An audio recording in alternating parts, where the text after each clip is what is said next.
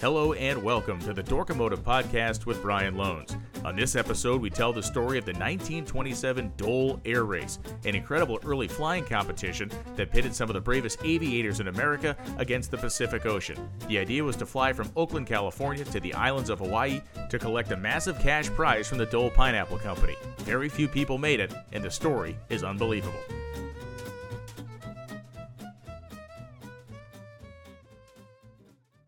This episode of the Dorkomotive Podcast is presented by Aeromotive. Since 1994, Aeromotive has been a leader in the high performance aftermarket, manufacturing pumps, fittings, regulators, and now in tank solutions for high performance cars, trucks, and marine applications. Visit them online at aeromotiveinc.com. Remember, if you can race it, Aeromotive can fuel it. So, this is a really incredible story that comes from the late 1920s in the United States when the aviation industry was exploding, like so many other industries were, until the Great Depression would come just a few years later. But when we talk about the aviation industry in 1927, it was really only about two decades old. Remember, we can go back to 1903 and the Wright brothers flying in Kitty Hawk in North Carolina, making that first ever heavier than air flight that was manned by another human being. And what happened after that was a ton of businesses springing up, a ton of manufacturers of airplanes springing up, and then, of course, people challenging themselves to fly these airplanes over different lengths and distances from different point to point trips. Of course, in 1927, Charles Lindbergh flew solo across the Atlantic Ocean, which really opened up the world in so many ways to the idea of long distance aviation. The amount of publicity that Lindbergh received after making that trip and the fact he became kind of an international superhero brought a lot of money into the aviation world and specifically into the contest that would follow over the ensuing decades of people setting distance and speed records. One of the guys that was kind of enthralled by what happened over with Charles Lindbergh was a man named James Dole.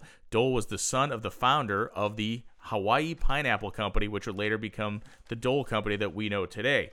Dole is an incredibly wealthy man. He was somebody that loved the idea of aviation, and he came up with this idea for a giant prize for the first person or people that could fly from the continental United States to Hawaii.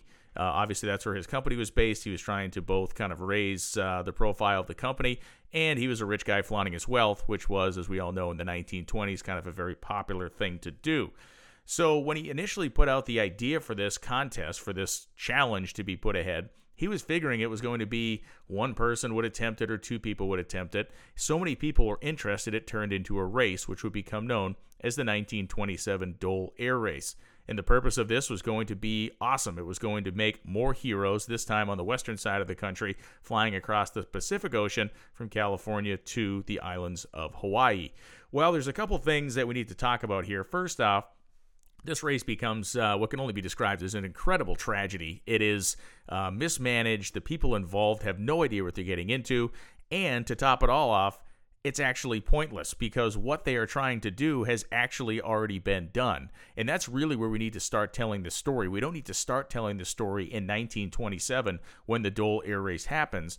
We need to start telling the story in 1925 when the first nearly successful flight from the continental United States to Hawaii was almost completed in the air. It technically was completed, but frankly, that's where this story starts, and that's where we have to go back to 1925 and a man named Commander John Rodgers and the intrepid five people that flew with him on a military mission that left the coast of California. So it makes sense that really when we begin telling the story, we're going to start with a military story because, after all, uh, when we talk about the development of aviation, the military was really front and center on so much of it. So uh, in 1925, Commander John Rodgers decides that um, he is going to champion the cause of trying to fly from the continental United States to Hawaii. And he's going to go through all the military planning. They make this a, a pretty big mission. They actually station ships every couple of hundred miles over the route that he's supposed to be taking from California to Hawaii. In the event something happens, they can also relay radio messages. There's a whole bunch of reasons uh, and infrastructure built into this plan. They take what is known as a PN 9 seaplane, which is one of the biggest planes in the world at this time. The thing's massive. Um, in, in, terms of 1920s aircraft, it's very big. Uh, it floats on the ground, and the reason it floats on the water, I should say, is because a plane of this size would never be able to use a conventional runway at this time in history.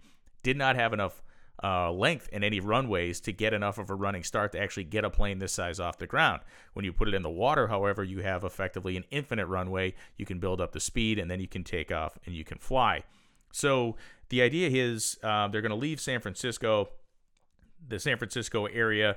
They are going to um, fly this distance unbroken. They have the plane uh, loaded up with as absolutely as much fuel as it could take. Um, this is a plane that flies with a top speed of about 115 miles an hour. And judging by the distance, they figure it should take right about 24 hours to get there, between 24 and 26 hours. They do the math and they understand that it's going to be close on fuel, but if everything that they believe is going to work correctly works, um, then it, it, should be okay. They should not basically not have a whole lot of fuel to spare, but they should be able to fly to Hawaii and land in the ocean and celebrate their great and um, kind of unbelievable turn of events. They have done something. They have conquered this this void of the Pacific Ocean between the continental United States and Hawaii. So they end up leaving San Francisco. They fly about 1,800 miles and one of the big miscalculations that these guys made was that they figured the winds would become tailwinds at some point that would help them save fuel and help push the plane along. Uh, that never happened. So they fly about 1,800 miles and then they run out of gas. And so, normally, if you're over the ocean in a plane and you run out of gas, this is a, a horrendous turn of events and something you don't survive. But remember, they're in a seaplane. So they run out of gas, uh, they land the plane in the water, and they kind of go, okay, well, We've landed. Uh, fire up this wind uh, wind generator powered radio. We'll tell our pals where we are, and the ships will come get us. Uh, this was a problem because when they landed, they broke the wind generator portion of their radio set, and they had absolutely no communication with anybody. So uh, the plane is floating in the ocean. There's no way to communicate with anyone, and um, there's no way that the ships uh, at this point can find them. Now, yes, we said that they had stationed these ships every couple hundred miles apart. Well, let's go back and do some math there. Uh, the, the ocean is uh, almost infinite in its vastness, right? So if you're going to put a ship 200 miles away from somebody that splashes down in what is in the face of the ocean, uh, like a, a grain of sand on the beach, and then you're going to tell the ship to go find them, that's hard enough as it is, let alone having no clue where they actually might be. So when they don't arrive in Hawaii, the military decides to kick in on a search and rescue operation. Commander Rodgers is a, a smart guy, a brave guy, and he did pack extra supplies.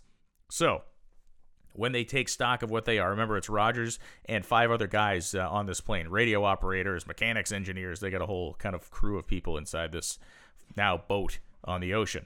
So they take stock, and this is a true story. So they, they look around and they look at their provisions. So they have 12 ham sandwiches, 10 quarts of water, 3 pounds of hardtack, and 6 pounds of canned corned beef, which one can only imagine the horrendousness of canned corned beef in 1927. So after the first day, um, nobody has made contact nobody is in sight, and so they've kind of moved into action. And they, these planes were they used like a fabric outer shell, like they weren't made of metal on the outside; they were actually made of fabric. So the guys tear a bunch of the fabric down, take some of the wood out of the plane, and they make sails. So they make sails and they are factoring and they're using kind of uh, the sun and the stars and a compass basically to try to uh, move in the direction they believe Hawaii is in. They are known within three to four hundred miles of Hawaii, but they can't see it. It's way too far away, and they're trying to basically sail their way there. So by the second day, they have run out of food. so it took the six guys uh, exactly one full day and part of the second day to eat the ham sandwiches. They went then went to dive into the corned beef, and as it turns out, the corned beef was was not consumable. Uh, as it was described in the government reports, it was indigestible. I'm assuming that means somebody tried to eat it, became ill, or simply yacked it up before they were able to choke it down. So Rodgers and the guys are out of ham sandwiches, uh, almost out of water. They have uh, the hardtack's gone. They have nothing to eat. So they're using their sails, but they're finding that the they're really having no directional control of this thing. Yes, it's blowing in some direction. So then they start to take the metal floorboards of the plane out and they make uh, the floorboards into what they call lee boards. So they use these lee boards on the side of the body of the aircraft to kind of direct it and try to counteract the drift from the wind. So this is actually kind of where it gets serious because these guys are out there for almost 10 days floating in the ocean. And the only reason that they really didn't suffer any worse than they otherwise did was because there was a big rainstorm that blew over them on like the eighth day. And so the eighth day, they were able to capture enough water in various vessels and jugs and whatever else they could use to capture it um, out of this rainstorm, which I'm sure you know created a bunch of waves, which made that part of the ride unpleasant. But they were able to get fresh water. They drink the rainwater, and then on the late in the ninth day, basically on the tenth day, up pops a submarine. And yes, the United States submarine uh, Navy found them with a submarine. Um, they were sailing at basically two knots an hour towards Hawaii. They were moving in the right direction, um, but they probably would have uh, been dead if they had uh, continued on that tack because they would have run out of water and dehydrated and probably gone crazy and jumped in the ocean. So the submarine finds them. The submarine tows them in, and their big, you know, 475 horsepower twin Packard engine uh, seaplane gets towed to the island. And while it was not considered a successful reaching of the island, they actually did make it because the submarine towed them into port. So that is the first attempt anybody ever made to get across from Oakland, or from, I should say, from mainland United States to Hawaii. And it didn't make a lot of headlines. The the harrowing story of uh, their survival made some headlines, but other than that, it was a military thing. They tried and they kind of failed, but they knew it was kind of public knew it was a way to advance technology. So we fast forward now to May of 1927, and that is when Charles Lindbergh uh, makes his famous flight across the Atlantic Ocean. And the effect of this is immeasurable in modern life. I really don't think it's possible for us to understand how famous a guy like Charles Lindbergh would instantly become in a world where it was really tough to become instantly famous. This was still, you know, kind of vaudeville era. People were regionally famous or, you know, movies were out. Uh, movies, of course, were growing, so you had movie stars and stuff. But Charles Lindbergh became instantaneously this global phenomenon, one of the bravest men who had ever lived. And so, uh, that once again spurs on this idea of the Western conquering of the Pacific Ocean, so to speak. It's not flying all the way across the Pacific, but flying from mainland United States to Hawaii becomes once again a big deal. So we now go to June 28th of 1927, once again before the Dole air race. And we have to talk about an airplane called the Bird of Paradise, flown by Lieutenant Lester J. Maitland, who was the pilot, and Albert F. Hegenberger, who was the navigator.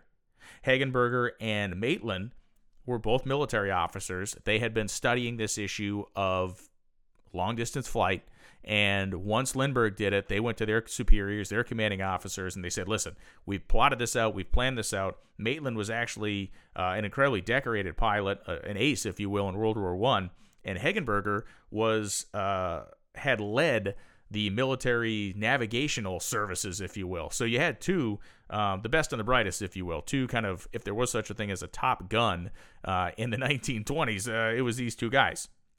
So on June 27th or June 28th, 1927, they go to Oakland, California, and they had flown their plane, which was a Fokker C 2, which is, again, a fairly uh, robust, a larger plane, if you will.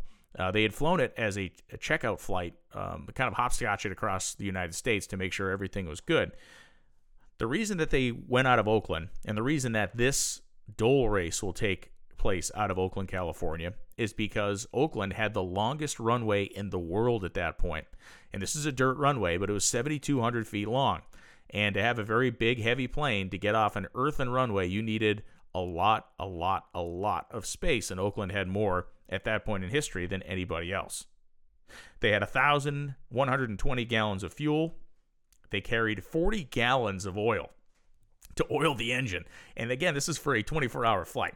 So they have over 1,000 gallons of fuel, they have 40 gallons of oil, and they plan on making a 2,425 mile trip from Oakland, California to Hawaii. They take off. And you know what they do? At 6:29 a.m., on the 29th of June 1927, they successfully land their airplane, thereby becoming the first people to successfully navigate this trip from Oakland, California to Hawaii. Well, Dole had already set this race up. Dole was already soliciting this this event, And he was like, "Oh man, okay, so we'll just pitch this so you can be the first civilian person to make this trip."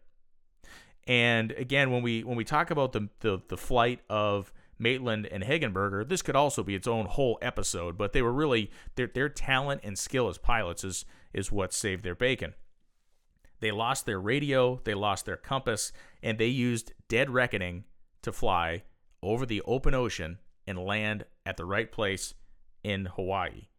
And in so many ways, this was more difficult than what Charles Lindbergh had done. Because, and I'm not diminishing Charles Lindbergh's feat, but think of it this way when Charles Lindbergh flew across the Atlantic, you can't miss the United States of America. Even if you don't land in the right city, you cannot miss the continent of North America. When you fly from Oakland into the open ocean, it takes about one to two degrees of mistakes in your navigation, one to two degrees of mistakes in your navigation, and you are going to be drowning in the ocean in a plane with no fuel. And to do it without a compass, to do it without a radio, and to do it with dead reckoning using the stars, the sun, the wind, um, it is astonishing that these guys pulled it off. So they got the job done. They are awarded um, the Mackay Trophy and the Distinguished Flying Cross, which the Distinguished Flying Cross had only been given out three times in American history at this point. Again, we're only talking about an industry that's 24 years old, but uh, they became recipients of the Flying Cross. They got to go to the uh, they got to go to the White House. Whole whole deal. So you think to yourself, well, that kind of diminishes the whole idea of this race. But here's the problem: it gets worse. So again, before the race, this now on August 12, 1927. I'm sorry, August 12, 1927 was the date of the Dole race. This is on July 14th of 1927. Two guys named Emory Bronte and Ernie Smith take a Travel Air 5000 monoplane, a style of plane you'll be hearing more about in the not too distant future of this show. They are airmail pilots. Smith is a very experienced navigator. And this will be the second time that they attempt this. Now, these guys are doing it for no money. They're doing it for no other reason to prove that it can be done. And in the great spirit of, you know, American adventure, they're going to try to fly from Oakland to Hawaii. 34 years old is Smith, 29 years old is Bronte. Six weeks after Lindbergh's flight, six weeks basically before the Dole race, they take off. They get about an hour away and the altimeter in the airplane is malfunctioning, and at the same time, one of the windshields gets struck in their plane and it becomes distorted. And as weird as it is to say, it was impossible to make this trip with a windshield that wasn't perfect because you needed to look through it for your navigation. And if there was a distortion in the windshield that would distort your ability to properly navigate by constellations or by positioning of different things that you're using a sextant for and everything else, um, you couldn't make the trip.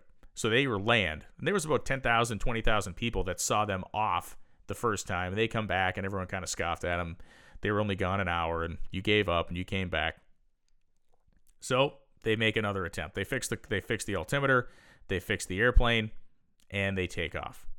So as they leave, they're basically out over the ocean, getting out over the ocean, and the radio quits. And they decide at this point that they're going to go ahead anyway. So, an amazing twist of this story is that they had carrier pigeons with them.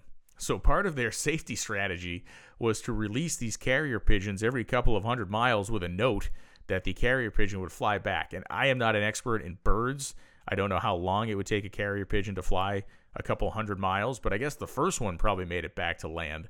But when you're six, eight, a thousand, fifteen, eighteen hundred miles into nowhere, that carrier pigeon he's shark food. He doesn't know it yet, but that carrier pigeon is going to end up in the mouth of uh, in the mouth of Jaws before uh, before he knows it. So they are making their trip using dead reckoning, um, the old-fashioned way with no radio, and all of a sudden the engines start to run badly. So the pilot Bronte decides he's going to have to get this thing down underneath the clouds to figure out what's going on and find out what's what's what's what because they can't see anything. Uh, they're over the open ocean. He gets very low to the ocean, and uh, basically, whatever was happening, the engines cleared up, started running really well. So he pulls up, decides, okay, I guess we thought we were low on gas. Apparently, we're not. So they go back to altitude, and they're flying, you know, four to five thousand feet here, and they're back up in altitude, and they're ripping along, you know, at about 120 miles an hour as a plane would run at that point. And the idea was they were trying to make Oahu. That was the goal of their flight to go from Oakland to Oahu. And so, in order to do that, they actually flew north of Maui. Had they actually flown over Maui, they would have been able to land on Maui, but they flew north of it to try to make it to Oahu. They ran out of gas. Now, when you run out of gas in a little tiny plane in 1920, it's not like running out of gas in a 747 or in a fighter jet or something where it's just going to plummet out of the sky. They're actually able to make a dead stick landing into the jungle on the island of Molokai. And so, guess what? Smith and Bronte uh, find a soft spot in the jungle, take their little plane, and fly it into the into the weeds and into the trees, and they walk away.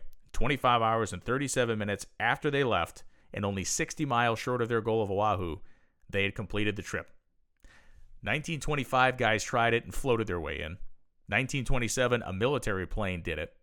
And then now, a mere month basically before the Dole Air Race, civilians have made the trip. Neg- kind of negating any sort of uh, record breaking that this Dole Air Race could produce. It's already been done. But the money's been spent, the money's been committed. We'll get into all that in a few minutes. But I wanted to set this up to let you know that when this event happens, and the incredible senseless loss of life that continues to happen during it, it is being done for absolutely no reason because the trip has been made.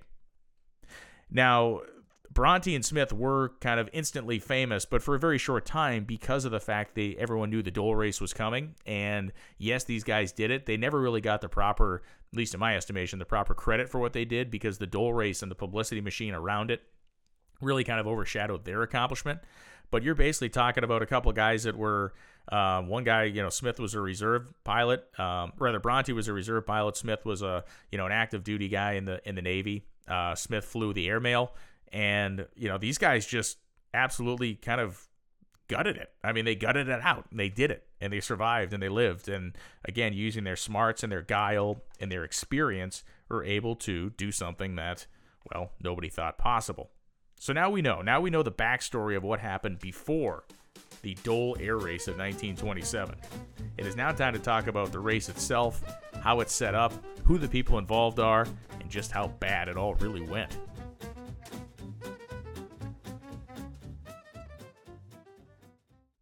So it took at least, I should say at most, five days after Charles Lindbergh crossed the Atlantic Ocean for James Dole to decide he was going to put the money up to create what was the originally the Dole kind of challenge and then became the Dole Air Race. And the the money was huge for the time. $35,000 to the first plane to make the trip, $10,000 to the second plane. And $35,000 at the time was about equivalent to a half million dollars now, give or take a little bit. Uh, so $10,000, uh, about a third of that. And $10,000 would basically buy you a new airplane during this time, and a nice new airplane, one that had uh, the right engine, the right engineering, one that came from an established firm as opposed to one of the many backyard manufacturers at the time. So as he makes this announcement, as I said earlier, he was figuring, you know, someone's going to commit to it and say, yes, on this date, I'm going to try to do this. Well, what ended up happening was a huge response from all over the country. Uh, this was a country that was obsessed with aviation. This was a country that was just in, enthralled with this new industry. And all these different aircraft manufacturers and engine manufacturers and Curtiss Wright and the Wright brothers. I mean, rather, Glenn Curtiss, the Wright brothers. Uh, we can go right down the list. Guys like Langley that had been trying to uh, conquer manned flight, still involved in the industry. So, so many people had put their money where their mouth is, so to speak, and paid the, uh, I think it was a $10 or $100 entry fee or something like that. That uh, he decided to make it a race. And he put an entry deadline on it of August 8th. And so when August 8th rolled around, there had been 33 kind of inquiries into competing in the event, and there were 15 people that had actually paid the money to compete in the Dole Air Race. And these 15 people um, were from all walks of life. We're talking rich people. We're talking, in one case, a school teacher. We're talking um, guys that flew in the what they called the flying circuses back then, which were barnstorming air shows. We know what a barnstorming pilot is, right? The guys that would go town to town and put on shows in their biplanes. Well, a couple of the pilots that participated or tried to in the Dole Air Race were from that style of uh, of competition.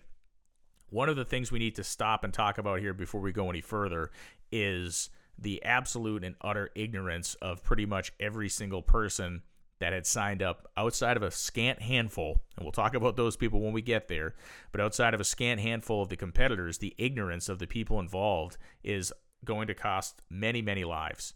And the idea that a guy who flew his biplane through the open doors of a barn was also qualified to fly uh, a similar, if not the same plane, uh, thousands of miles across the open ocean um, well, you can call it bravery, you can call it guts, you can call it chasing the dollar, but ultimately it was the money that all these people were after. And a few of the more notable airplanes that we're going to talk about in this contest were staked by other people. They were not flown by their owners. In fact, the owners said, Hey, I want to make a pile of money. Uh, you want to participate in this race? And I'll cut you in for X amount of the profit. So August 8th rolls around. We have our 15 entries, and immediately tragedy begins to surround this event. On August 10th, a guy named George Covell, flying, flying a plane with a man named R.S. Waggener, uh, had a plane called the Tremaine. It was a Tremaine Hummingbird was the name of the plane. And I don't expect anybody to know what these things look like, but the only description I can give you is imagine just the littlest, rinky dinkus looking little airplane, something that makes a Cessna look like a Boeing. Uh, it makes a Cessna look like a 737 or a 747 or whatever. But these are, I mean, they're death trap looking things. And as much as I love old airplanes, I love seeing them in museums. I would never get out of the electric chair to get into any of the things that were flown, even the good planes that were flown in this event. So August 10th, George Covell, R.S. Waggener, uh, flying a plane called the Spirit of John Rodgers. Remember John Rodgers, of course, our hero from that first attempt um, to get across the Pacific Ocean, where he floated his plane almost all the way to Hawaii. They flew into a cliff and they were dead. Uh, they were dead flying a test flight um, around the area in California where the race was to be started. They went out in the fog, had no real navigational beacons, had no real idea what they were around as far as the geography, and they flew their plane straight into a cliff. Um, it plummeted 100 feet so to the ground, and they were they were dead by the time it got there. August 11th, Captain Argus, Arthur Rogers took a plane called the Angel of Los Angeles out. Twin engine, big plane, big high horsepower machine. The twin engine planes here were the most impressive ones that were going to be involved in this uh, contest. Most of these are just single engine, what we would call monoplanes with a single wing. Uh, Rogers' plane was not that. It was a biplane with a couple of big honking engines on it and he was flying it around the Los Angeles area again as a test flight, getting himself warmed up, getting himself uh, more confident and comfortable. And the plane fell from the sky. He tried to parachute out of it. Unfortunately, uh, apparently the plane struck him when he was trying to jump out of the plane, and so Arthur Rogers also dead before the race even began. And this speaks to the nature of life in 1927. The deaths of both Covell, Waggener, and now Rogers um, didn't dissuade anybody from doing this, didn't get the public to say, man, we probably shouldn't do this. In fact, it made people more excited to see it. It raised the danger level, it raised the intrigue level. And in the world we live in now, 100 years later, 93 years later, if you will, uh, that's not how things work anymore. If you're having an event and multiple people died in preparation of that event days ahead of when it was supposed to start. Not only would the event be canceled, the event organizers would be admonished and uh, you know would be yelled at and or ostracized in society. But in 1927, the value of human life was very different, and I'd, I'd argue that it's it's it's different all the way up until after World War II. We start to look at the value of human life differently after World War II.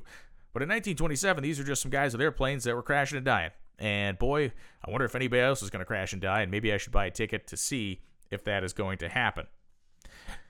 We talk about one of the other teams here. Now, this is not a team that suffered problems before the race, but we talk about the preparation, the attitude, the outlook, the hubris of the people competing in this event. An aircraft called the Miss Doran serves as a great example of this. The Miss Doran was crewed by a man named Mar- uh, Manly Lawling. He was the navigator. The flyer was Augie Pedlar, and Pedlar is one of those barnstorming pilots I talked to you about, and a woman named Mildred Doran. And Mildred Doran was a fifth grade teacher from Michigan who had a relationship with the guy that owned the Lincoln Petroleum Company, which would later become known as Citgo. And this relationship is kind of interesting. Uh, well, for reasons you'll know in a while, we don't know a lot about Mildred Doran, Dornan rather, but we do know that this gentleman paid for her college education, and it was Mildred who went to this man and said, "Hey, like I want to go on this trip. Uh, I want to fly as a passenger. Can we find somebody?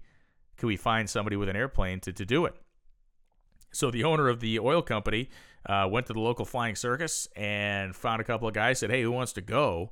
And these gentlemen flipped a coin, and Augie Pedlar won, quote unquote, the coin flip, and uh, he was going to be the guy that, that led this expedition and tried to win the big money. Now, they had trouble getting to Oakland from Michigan. In fact, they were having problems with their engine fouling spark plugs and not running correctly to the point where they had landed in a field, a wheat field of a farmer in California, uh, well short of their intended destination, but the engine was running so badly the plane would not stay aloft. It only got complicated for these people when they went to fix the airplane because they realized that, um, well, uh, Mildred had thrown the tools out. And I mean literally thrown the tools out of the airplane because they were in the way and they were cluttering things up. Yeah, that actually happened. Once they got uh, the farmer apparently to loan them some wrenches and stuff, they apparently uh, put new spark plugs in the engine, made the trip out to Oakland. Now, when they got to Oakland, they, like everybody else, were greeted as rock stars. These were people that were going to do something almost like the astronauts of the 1920s. Another of the competitors, J.L. Griffin and Theodore Lundgren, they were flying a giant plane, an international CF 10. This was a triplane, so a three winged, three stacked wings, two engines, big horsepower, uh, Curtiss uh, OX engines, which are, which were like the, the big bad daddies of the day and they were uh, actually staked by a, a famous actor. A famous actor had owned the airplane, and J.L. Griffin and Theodore Lundgren had been hired by him, kind of contracted by him to fly this plane, which had the guy's name painted down the side. This is not a person you have ever heard of before. He was an actor in the 20s that was famous for 20 minutes, and then he wasn't. So with Griffin and Lundgren flying uh, the Cadillac of all these planes, um, they crashed it into the bay about 300 yards away from where they were trying to get in the San Francisco area. They walked away. They were fine. But again, here's another competitor that is wrecked. And the only reason they lived was because they were actually thrown out of the airplane. This was an open cockpit style plane, and they swerved to miss another plane. Who knew there was this much air traffic back then? And they were thrown out of the plane into the water, and they watched their aircraft hit the water and sink to the depths of Davy Jones' locker in the bay the side note to Griffin and Lundgren's story is this. They had stated that their plan was they were going to fly from Oakland to Hawaii, then they were going to fly to Tokyo, uh, then they would fly 4,100 miles to Australia, Borneo, India, Constantinople, Rome, and ultimately end in Paris. These guys couldn't even make it to the airport, and they had already planned a round the world trip in an airplane that they had scant few hours flying. Charles Parkhurst, Lomax, and Ralph C. Lauer were disqualified, and we'll talk about how you get disqualified. There was a plane called the Oklahoma. The El Cant, uh, the El Cantado is another plane. The Pabco Flyer, the Dallas Spirit. Then we had the Golden Eagle, the Aloha, and the Woolaroc. So those are all the planes that uh, actually made it. So 15 planes entered only eight planes actually participated in this event. I talked about a couple of planes being disqualified. Well, how do you get disqualified? So there actually was no FAA at the time of this event. It didn't exist yet. There was no Federal Aviation Administration because, well, there wasn't really enough interest in airplanes at this point to warrant it. It would come soon after. The rules for the contest were made by the National Air, uh, the National Aeronautic Association Honolulu chapter. So uh, Dolan or rather Dole, I should say, went to the National Aeronautic Association in Honolulu. Please come up with the specs for this. What should we make people do for the rules? What should we create here to keep people, quote unquote, safe? What they came up with was basically uh, some minimum requirements for fuel capacity. That was really it. Uh, they made sure and, and mandated the planes held a minimum of 400 gallons of fuel. None of these planes were designed to carry 400 gallons of fuel, so they were all modified to some degree to actually carry that much fuel volume. The other thing that uh, became, uh, let's call it very interesting, is um, late in this game, before the event was supposed to start, like the day before the event was going to start, was planned to start on August 12th. Um, uh, cooler heads started to prevail a little bit here, and some big concerns began to pop up regarding the quality of the planes, um, regarding the quality level of the people being um, participating in the event. And so, what happened is the Commerce Department, the Commerce Department of the United States, was actually overseeing aviation at this time before the FAA. And they became so concerned that they said, listen, you cannot do this tomorrow. We need to do something to at least quell the fears of a lot of people around this country that we're not sending all these people off to just get killed. So, what they came back with was okay, we're going to postpone the race for a couple of weeks. We're going to do thorough mechanical uh, inspections on a lot of these airplanes. We're going to actually do some qualifying tests. And there was also in the forecast a lot of bad weather. As rudimentary as weather forecasting was in the 1920s, there was a forecast for some bad weather in the coming days as well. So they said rather than rush it, let's take a two week delay and let's actually um, kind of get these people somewhat sorted out in terms of what they can do, what they can't do, who's actually able to go, and who isn't. So this becomes an even funnier part of this story because, well, even the people inspecting and or testing these guys had no clue what they were looking for. This episode of the Dorkomotive podcast is presented by Aeromotive. Since 1994, Aeromotive has been a leader in the high performance aftermarket, manufacturing pumps, fittings, regulators, and now in tank solutions for high performance cars, trucks, and marine applications. Visit them online at aeromotiveinc.com. Remember, if you can race it, Aeromotive can fuel it one of the great examples of just how ill equipped most of the people, or in fact, all the people competing in this event were to actually go out over the ocean and fly, came when the Commerce Department and race officials developed a navigational course that they gave to the pilots and the navigators and sent them up to fly over the city. They would have to fly this course as directed um, in their apparent directions and then come back and land and report back as to the landmarks and things they had been sent to look at. On the first day of doing this, nobody passed. Not a single crew did it correctly the first time. And in fact, it took a week. It took one week to get all the people certified on this course. And you could take the test, if you will, as many times as you needed to to pass. So if we go another step beyond that, and human nature being what it is, uh, if you're one of the last teams to pass this thing and you've done it multiple times, uh, who's to say you don't just n- run up next to one of these other guys and nudge him on the shoulder and say, hey, man, what am I supposed to see when I go on this thing? And you come back and you tell the people, oh, I saw XYZ and this is what I saw and everything went great. And they say, congratulations, you're an airplane navigator now. You flew over a city. Now fly over the vastness of the Pacific Ocean. It was so bad that the Commerce Department went to Dole and the race organizers and said, hey, what you guys should do is what Lindbergh did. We should ship all these planes to Hawaii and have them fly from Hawaii to the United States. At least give them a fighting chance. It was just too far down the road. Everything was planned, everything was laid out. There was no way they were going to do that. Uh, if they had done it, I don't think it would have made much of a difference in terms of the uh, outcome that we're going to talk about here in a few minutes, but it would have at least given people the ability to fly in a generalized direction and reach land.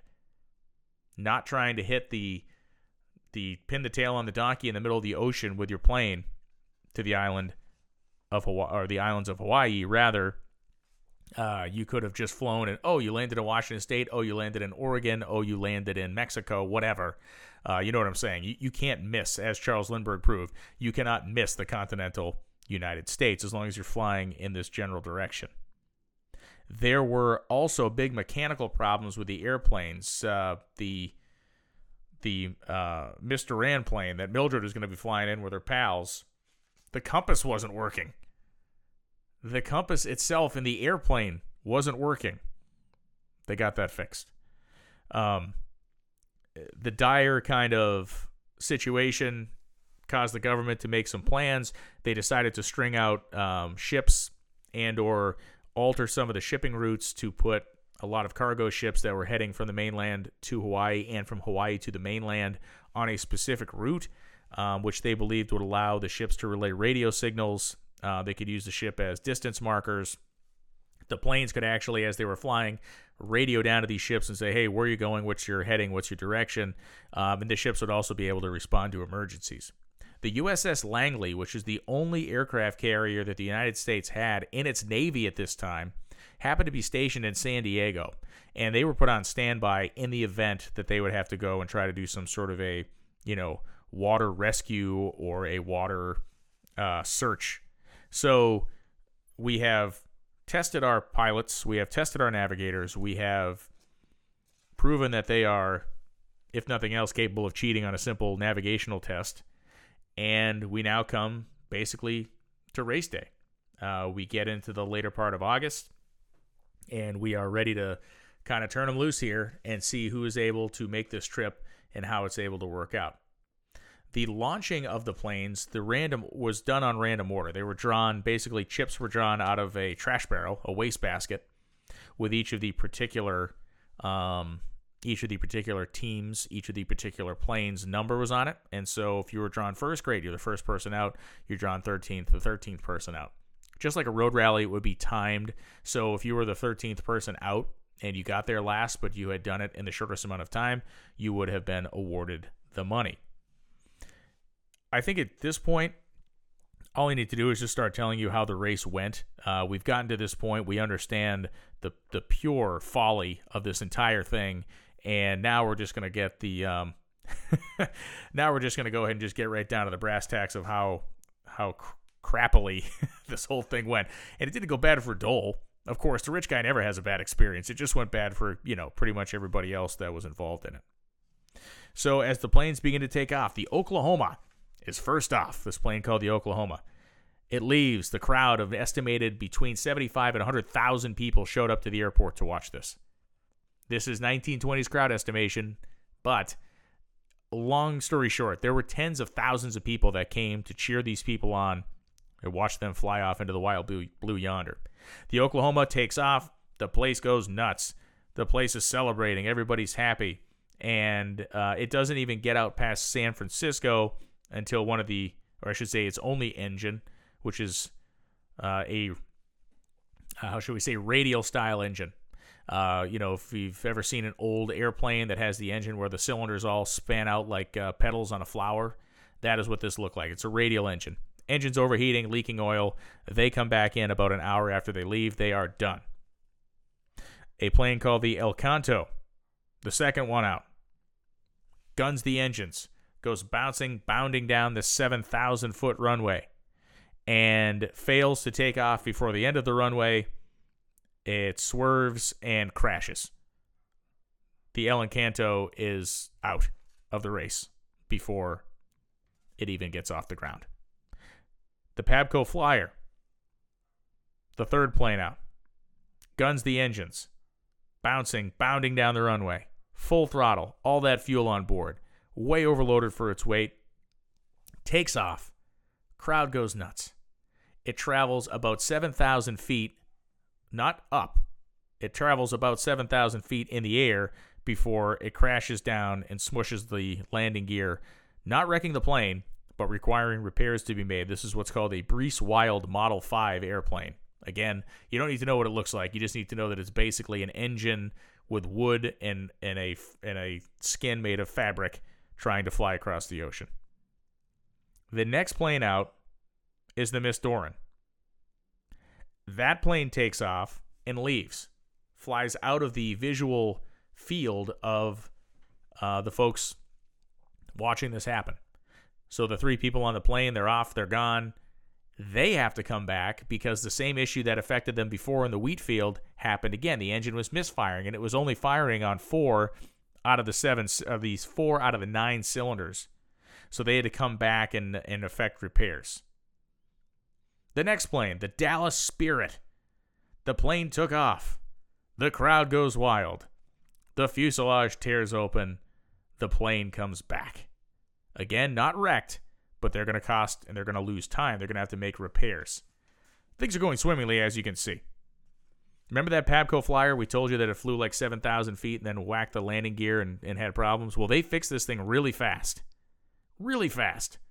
The Pabco flyer juts itself back into the order, and they're going to go next. The throttles go down. The plane goes bouncing and bounding down to the 7,000 foot runway, takes off, and immediately crashes into the ground, destroying itself. Pabco Flyer is out of the race.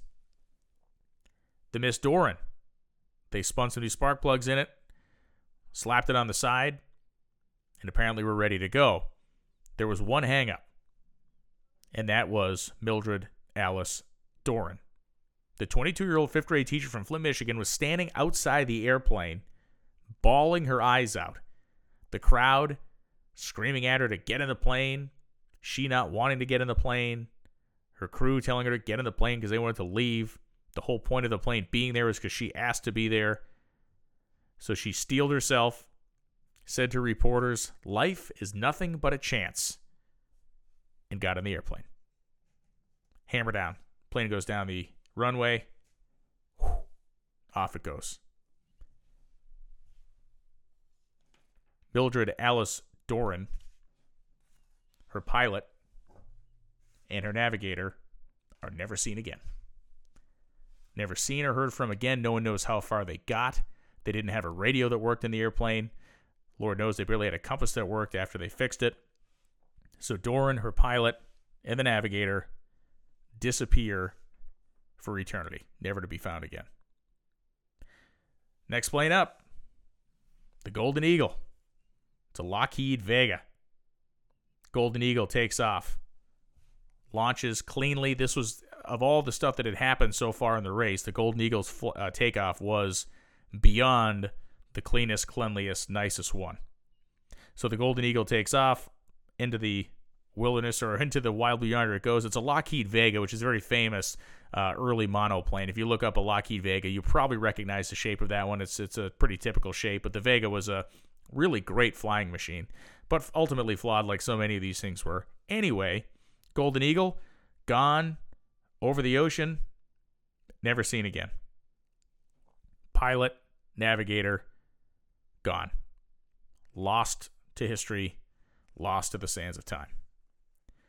So now we get to the plane called the Woolaroc, which is a Travel Air 5000 and the Aloha. Now, remember, I mentioned a Travel Air 5000 earlier. That was the plane that our intrepid heroes before the race had flown. That's the style of plane they had flown over. And so the Woolaroc and the Aloha are basically the last two planes to leave. And the Woolaroc had Arthur Goebel and William Davis Jr. in it. And the great line from Goebel, his quote was before the race, or actually before they took off, he yelled out, There are but two goals the Hawaiian Islands, or the bottom of the Pacific Ocean. Throttles go down, and off goes the Woolaroc. The Aloha was flown by a guy named Martin Jensen. It was navigated by a guy named Paul Schuettler. And they were in a Breese Wilde 5, name of the airplane, monoplane. So they take off, and they are experienced pilots. Jensen was a guy who actually had his wife uh, raise $15,000 on the Hawaiian Islands to help pay for this airplane. And she raised the money. And so Jensen, a very well established flyer that he was, um, got hooked up with Schuettler. And, and this was a great story because Schuettler had no idea who Martin Jensen was. He answered an ad in a newspaper looking for someone who was a navigator. Jensen had fielded this newspaper ad and got responses from like Boy Scouts and people who, you know, had just taken a, a, hike in the woods and knew how to use a compass. And he had taken some of them up for test flights and they had vomited and gotten sick when he had done stunts in the airplane. So he found Schuettler and Schuettler says, I'll do it. And in fact, Schuettler was trying to get involved in one of these planes. He was going to pay $100 just to go on one of these airplanes. So when he was offered this job with Jensen, he jumped at it. So Woolaroc and Aloha, the two shining lights of this story, because they are the two planes that made it. Woolaroc wins the race. 26 hours and 17 minutes, got the $25,000. Less than, well, almost perfectly two hours behind him was Martin Jensen and Paul Schuler at 28 hours, 16 minutes. They got the $10,000. Jensen apparently, reportedly, truthfully, paid Paul Schuler 25 bucks. True story. He gave the guy the navigator $25. There's another plane that I had mentioned that had a problem that had returned to the airfield after it took off. There was a plane called the Dallas Spirit. I told you that it took off and the fuselage was torn. That cloth fuselage was torn. So this was William Irwin and a guy named Alvin Eichwald, Ir- Irwin being the pilot, Eichwald being the navigator. So with all the hullabaloo happening and them being stuck at the um, Oakland, California area for a day or two fixing their airplane, all of a sudden people started to realize, oh, wait, the Golden Eagle is missing at sea. The Miss Doran is missing at sea. Send out the search parties. And on top of that, Dole actually, uh, apparently in a, a, moment of guilt, put out a $10,000 reward for anybody that could help find one of these planes. If you could find the plane, find the people, and save them, he'd give you 10 grand and then other sponsors stepped up. So it became basically worth $20,000 per plane to go find these people. So Irwin and Eichwald get their plane fixed, and they're like, all right, baby, we're going. We're going looking for these people. They fly out over the ocean, lose radio contact.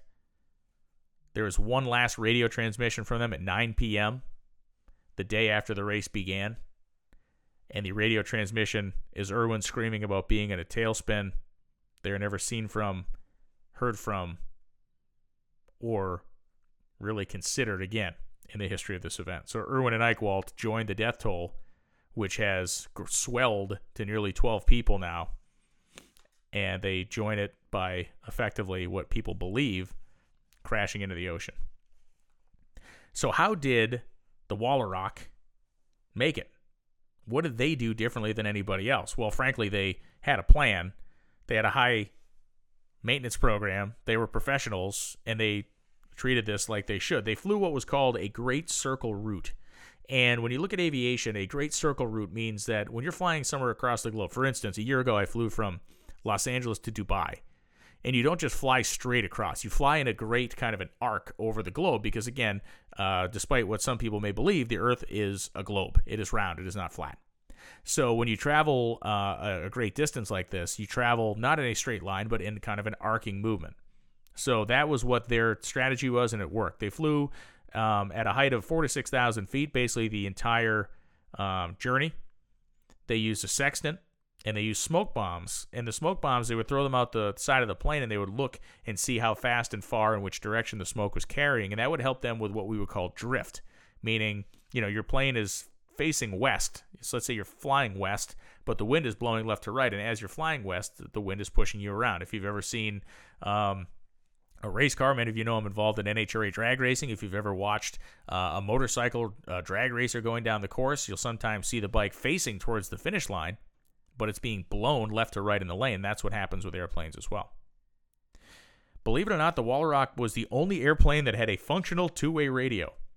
There were many airplanes that could send re- messages one way, but couldn't actually receive messages back. They had a working two way radio and they had a backup. The radio failed when they were about 200 miles offshore, and it was okay because they had the backup. They got that one working. And when they were 200 miles away from Hawaii, they radioed the airfield and they said, Baby, we're coming in. We're about 100 and some odd, 200 miles out. We're going to be there at X, X time. And when they got there, there were 30,000 people waiting for them. Now we know they got a $25,000 prize, but like many of the other competitors, they were staked by a rich guy. So the the crew from the Woolaroc, the two guys that flew it, got $7,500 apiece, which was no small payday back then. That was a big hunk of dough in 1927. And the story of the Aloha is absolutely fantastic. And I'm going to get into that in a moment because there's actually a, a, later day account of the Aloha's flight that was made by the pilot in the late 1980s. But one of the things I want to let's uh, let's kind of clear up a few things. let's put a bow on a couple of things here before we get into that. The search party that went out looking for the Dallas Spirit, the Miss Doran, and the Golden Eagle was massive. We're talking 42 ships, the aircraft carrier, uh, multiple submarines, merchant ships. Um, it was it was probably the largest single search effort ever put forth for human beings on the ocean in a non-wartime situation at that point in history, and they found nothing. And the cost of the search was was faulted by newspapers across the country. Once this word got out with how much of a disaster that this race was, and then how much money the government had spent on the searching for it by sending the sailors and the ships and everything after these people, uh, it was public outrage to the point where the Philadelphia Inquirer, one of uh, dozens of newspapers across the country that was very negative about this event, wrote such an orgy of reckless sacrifice must never be permitted again in this country. Such an orgy of reckless sacrifice. How about that? Those are some words right there. And as you can imagine, Dole uh, began dealing with a very negative uh, spate of publicity after this. He was, um, you know, he was seen as somebody who basically sent these people off to their death and had no real repercussion from it. His father died uh, not too long after this race, um, and some say that his father died or his father's death was expedited by the stress load of this entire debacle and his company's tie to it. When we look at the methods used, uh, the kind of celebration, if you will, for Goebel and Davis is what I what I mean to say.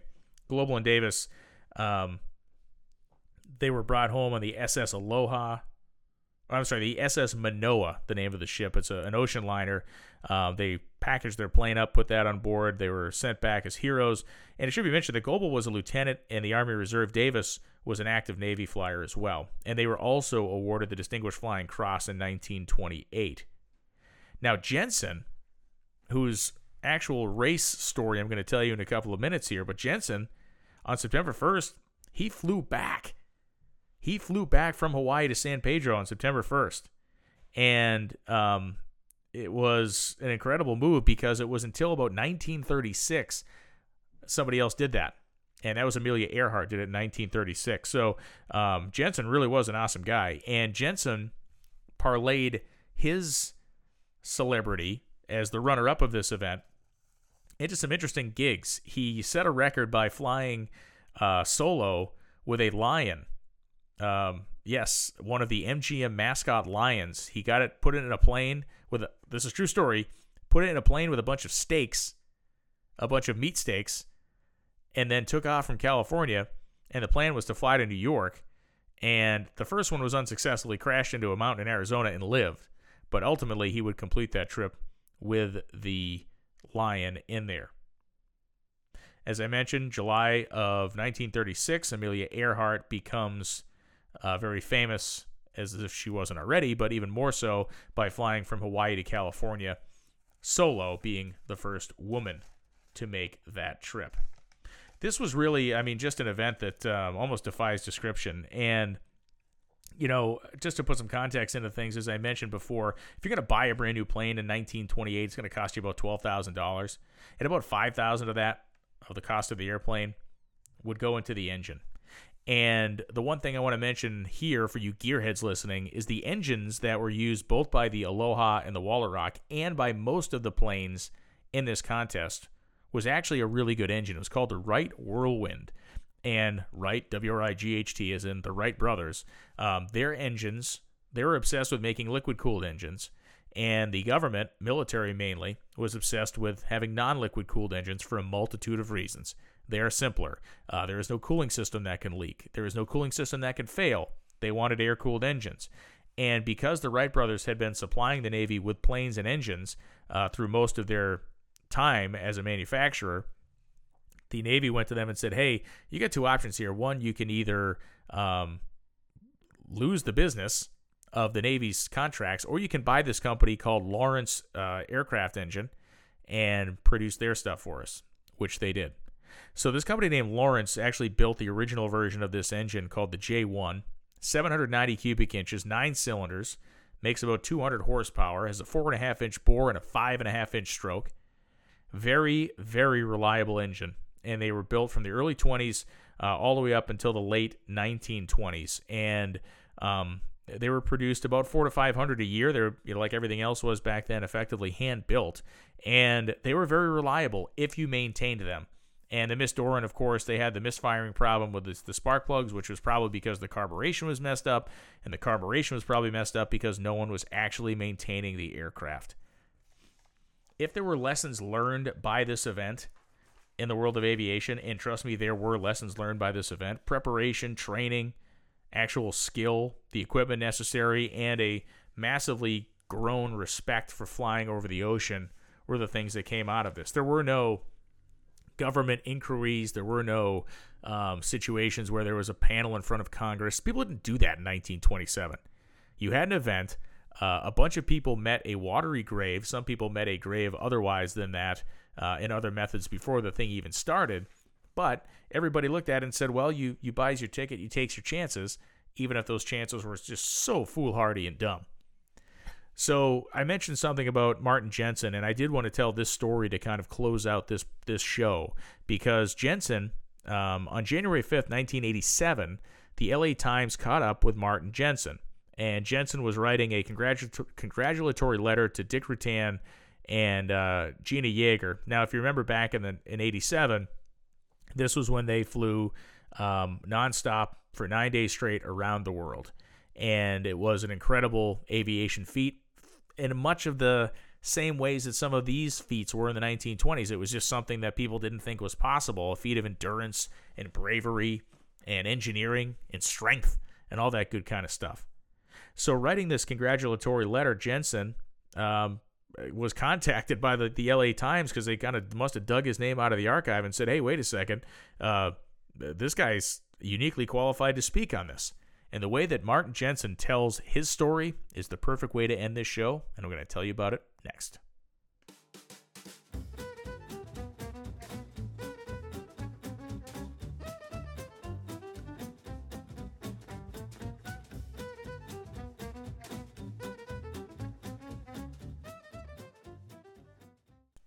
Quoting this January 5th, 1987 LA Times piece, we begin The 86 year old Martin Jensen knows a lot about guts and the odds of flying.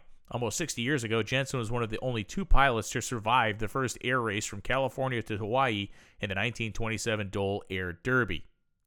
Just two of the planes entered ever reached Wheeler Field north of Honolulu, and newspapers across the United States com- condemned the race, one describing it as, quote unquote, an orgy of reckless sacrifice, the quote I gave you before.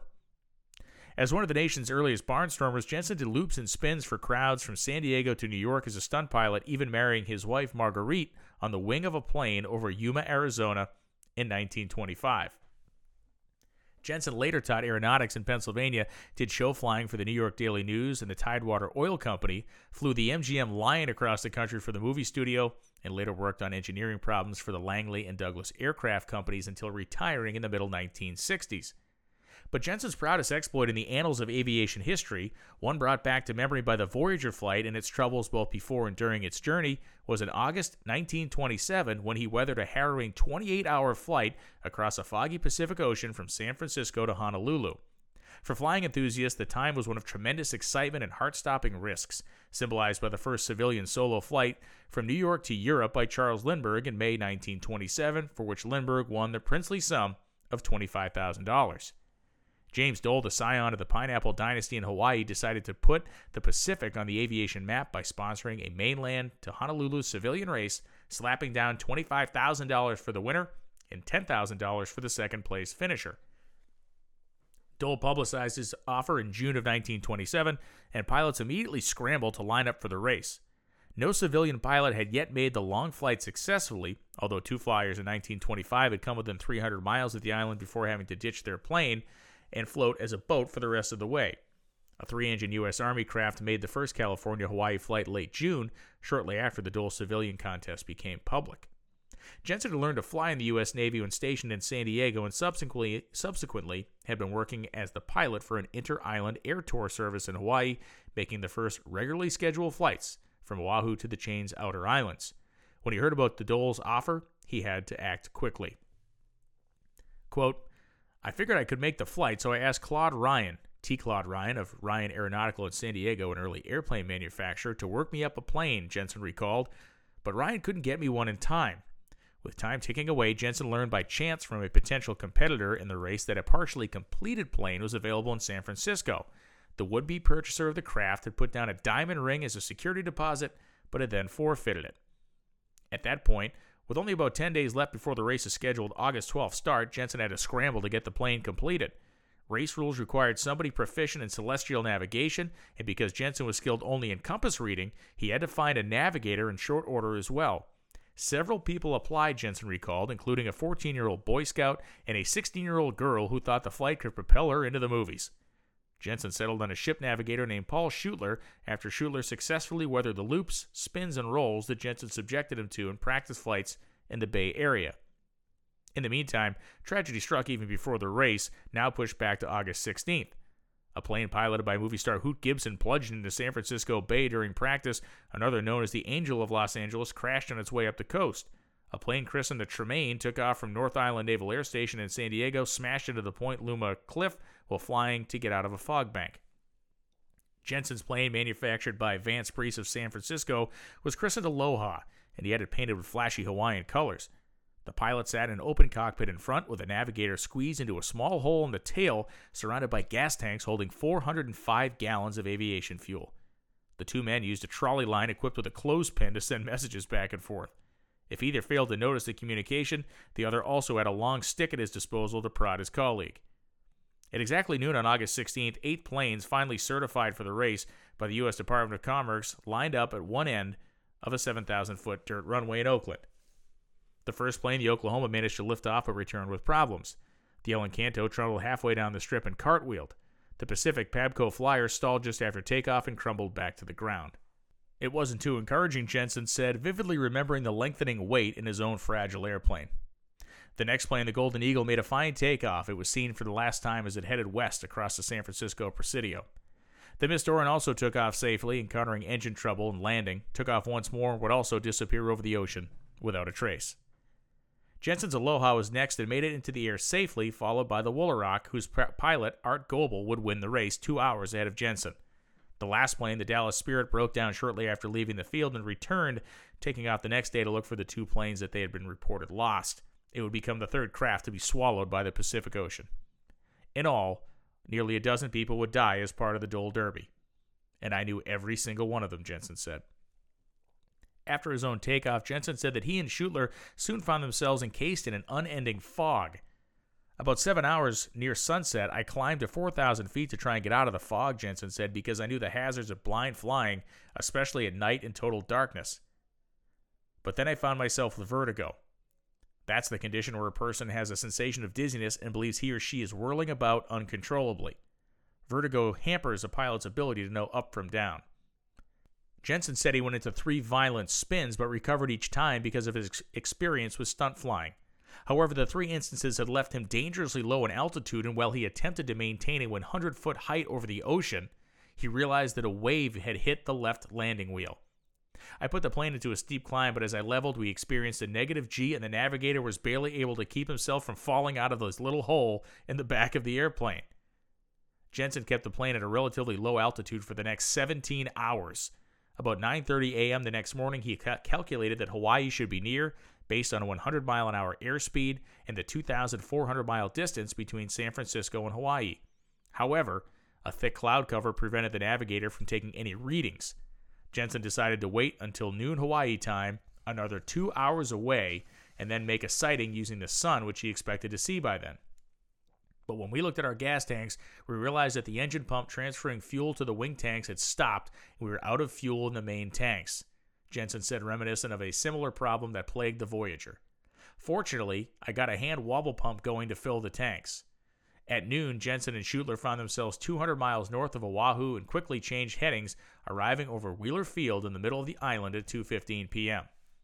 My navigator told me for God's sakes no stunts when we got over Oahu because we had so little fuel left. We were damn lucky to be there, although I was never scared because if you get scared, you lose your wits. The $110,000 that Jensen won for finishing second ended up with his Hawaiian backers who had put up the funds for the Aloha. I told everyone that I finished second and last in the race, he said with a laugh. But any celebrations by Jensen or Goebel, the winning pilot, over making the flight safely were tempered by the loss of life among the other competitors. As word of the results spread, the Philadelphia Inquirer called the race, quote, an orgy of reckless sacrifice. The St. Louis Star had said that Dole had sponsored a death dealing stunt, and Louisville Time labeled the race aviation asininity. But Jensen said all adventures carry risks, and that the Dole race had pointed up the, the, need to perfect instruments for flying safely through weather such as fog, and he believes the tragedies during the race accelerated the search for better instruments. Jensen went on to a variety of careers, all aviation related. The Aloha was sold to a New York businessman, and it later burned in a hangar fire at Roosevelt Field in New York in 1932. And so there's the story of the 1927 Dole Air Race and the brave men and women that attempted to fly from California to Hawaii, some doing it with skill and acumen and preparation and the right equipment. Some doing it with such willful ignorance that it's sad to hear their stories, and certainly their outcomes were nearly inevitable. There are so many side stories that could be told. This could be an eight hour show. Imagine the person that lost the coin flip to fly the Miss Doran. How disappointed they were in that moment to not have the opportunity. How thankful they must have been after learning their fate of their fellow barnstorming pilots. Really is something else and uh, a situation that in 2020 probably can't happen again. We look at the space race, the private industry space race that has just recently sent four astronauts successfully to the International Space Station. We did not see anywhere near the loss of life we saw during an event like the Dole Air Race. Those lives were lost during the early era of space exploration. Anytime mankind tries to push itself, tries to stretch its boundaries mechanically, physically, or in this case, in terms of geography, it is dangerous. And this is a great reminder of that danger and some of the danger that really, in the world of 2020, doesn't seem to exist so much anymore. Thanks for listening to the Dorkomotive Podcast. I'm Brian Lohnes. I'll be back soon with more history, more gearhead interest, and more weird, wacky stories from the world of mechanics, whether they fly in the sky, whether they drive on the ground, or they spend time under the water. This is Dorkomotive, and I thank you for listening. This episode of the Dorkomotive Podcast is presented by Aeromotive. Since 1994, Aeromotive has been a leader in the high performance aftermarket, manufacturing pumps, fittings, regulators, and now in tank solutions for high performance cars, trucks, and marine applications. Visit them online at aeromotiveinc.com. Remember, if you can race it, Aeromotive can fuel it.